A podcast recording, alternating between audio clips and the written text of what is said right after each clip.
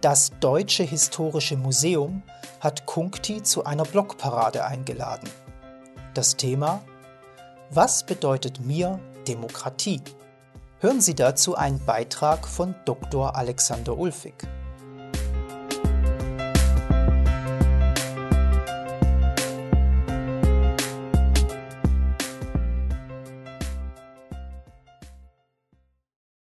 Verstoßen Frauenquoten gegen Demokratie?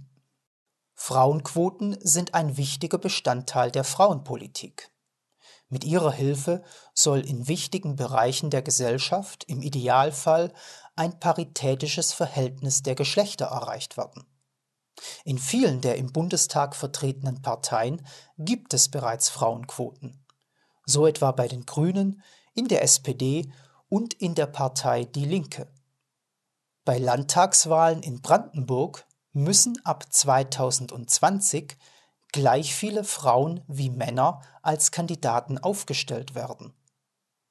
Zur Erhöhung des Frauenanteils im Bundestag drängt Justizministerin Katharina Barley auf eine Änderung des Wahlrechts. Doch wie vertragen sich eigentlich Frauenquoten mit unserer Demokratie? Konzentrieren wir uns hier zunächst auf die Frauenquote in den politischen Parteien, also die innerparteiliche Frauenquote. Die Argumente, die ich hier verwende, können auch bezüglich der Frauenquote in den Parlamenten verwendet werden. Zunächst ist Folgendes festzuhalten. Jede Frau darf einer politischen Partei beitreten. Als Mitglied darf sie dort für ein politisches Amt kandidieren. Sie muss sich zu diesem Zweck zur Wahl stellen. Wird sie von der Parteibasis mehrheitlich für das Amt gewählt, darf sie es auch bekleiden. Das ist Demokratie. Alles, was dieses demokratische Verfahren umgeht, ist meines Erachtens undemokratisch. Solange in einer Partei die Frauenquote besteht, können viele Männer, die für politische Ämter kandidieren möchten, nicht kandidieren weil sie Männer sind und durch die Frauenquote von der Kandidatur ausgeschlossen werden. Das ist undemokratisch und es diskriminiert Männer. Betrachten wir es aus der Perspektive der nicht kandidierenden Parteimitglieder bzw. aus der Perspektive des Wählers. Solange die Frauenquote besteht, können Wähler viele derjenigen Kandidaten nicht wählen, die sie eigentlich wählen möchten. Die Frauenquote schränkt somit auch die Wahlfreiheit ein. Ein anderer Vorschlag lautet folgendermaßen. Wenn die Parteien mehr weibliche Mitglieder hätten, würden mehr Frauen dort politische Ämter begleiten.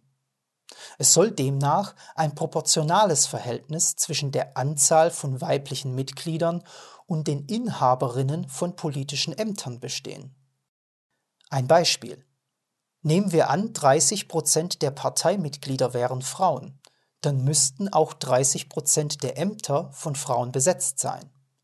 Aber auch dieses Verfahren verstößt gegen die demokratische Wahlprozedur und kann sowohl für Männer als auch für Frauen diskriminierend sein.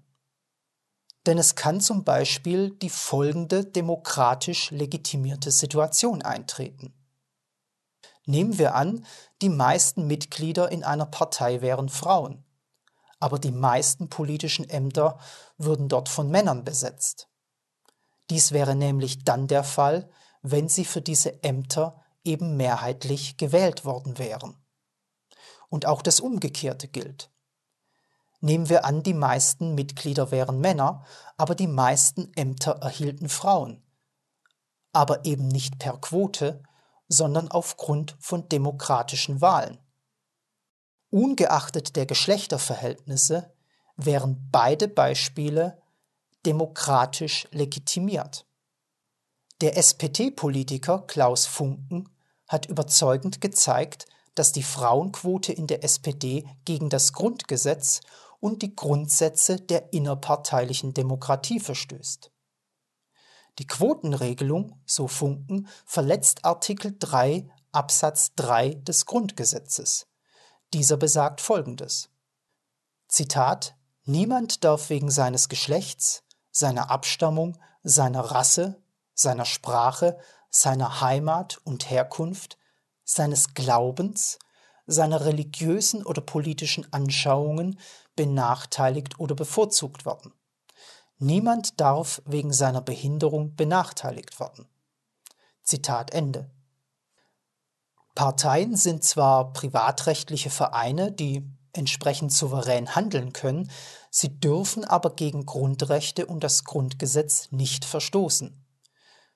Durch das Grundgesetz wird ein gesetzlicher Rahmen für die innerparteiliche Demokratie gegeben. Alle Parteien müssen ihren Mitgliedern die gleichen Mitwirkungsrechte gewähren. Entscheidend ist der dritte Satz des Artikels 21 des Grundgesetzes. Dieser sagt über Parteien Folgendes. Zitat Ihre innere Ordnung muss demokratischen Grundsätzen entsprechen. Zitat Ende. Das Bundesverfassungsgericht nennt in diesem Zusammenhang zwei ganz elementare Anforderungen an die Parteien. Erstens sollen Entscheidungsprozesse von unten nach oben verlaufen. Und zweitens soll die grundsätzliche Gleichwertigkeit der Parteimitglieder gewährleistet sein. Die Frauenquote widerspricht dem Artikel 21 Absatz 1 des Grundgesetzes und sie widerspricht auch den beiden genannten Anforderungen. Sie widerspricht der ersten Anforderung, weil Entscheidungsprozesse eben nicht von unten nach oben verlaufen, sondern von oben nach unten eine Regelung durchgesetzt wird. Sie widerspricht der zweiten Anforderung, weil Parteimitglieder nicht gleichwertig behandelt werden. Frauen werden gegenüber Männern bevorzugt. Nach Bernd Becker gehören folgende Kernelemente zur innerparteilichen Demokratie. Erstens, die Willensbildung muss von unten nach oben verlaufen.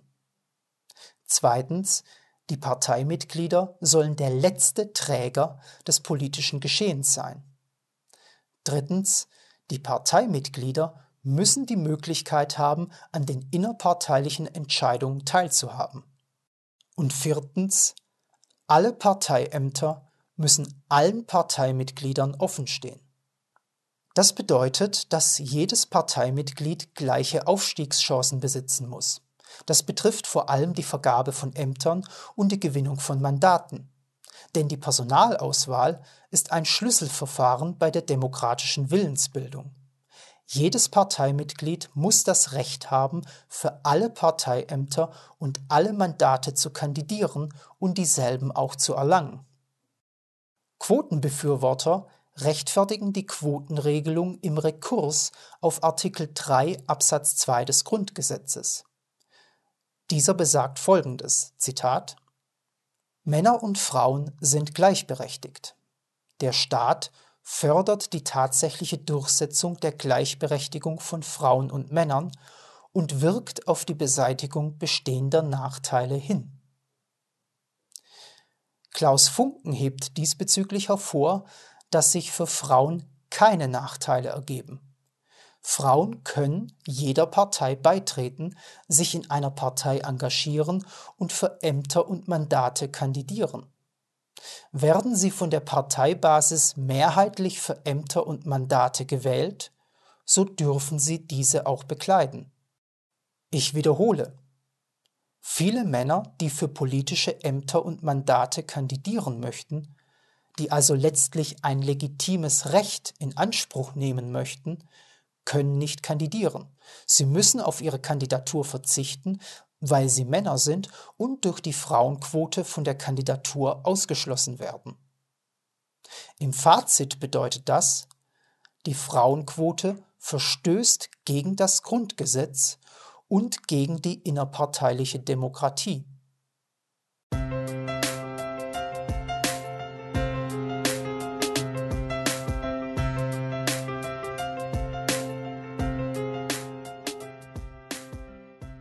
Sie hörten einen Beitrag von Dr. Alexander Ulfig. Sprecher war Kevin Fuchs. Weitere Texte finden Sie unter www.kunkti.net sowie unter dem Hashtag DHM Demokratie.